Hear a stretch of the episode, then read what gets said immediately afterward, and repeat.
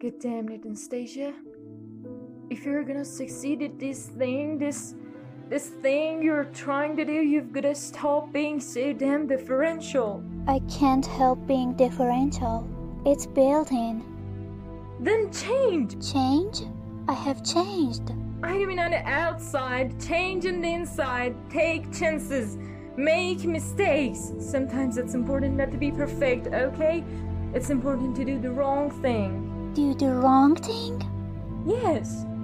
Why? I see. To learn from your mistakes?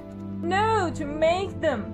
To find out what's real and what's not, to find out what you feel. Human beings are terrible, Mrs. Anastasia. I'll grant you that. I see. This is what is known as an irrational conversation, isn't it? No. This is a human conversation. It's not about being rational, it's about following your heart. And that's what I should do? Yes. And you have a heart, Anastasia, you do? I feel it. I don't even believe it sometimes, but I do feel it. And in order to follow that heart, one must do the wrong thing? Yes.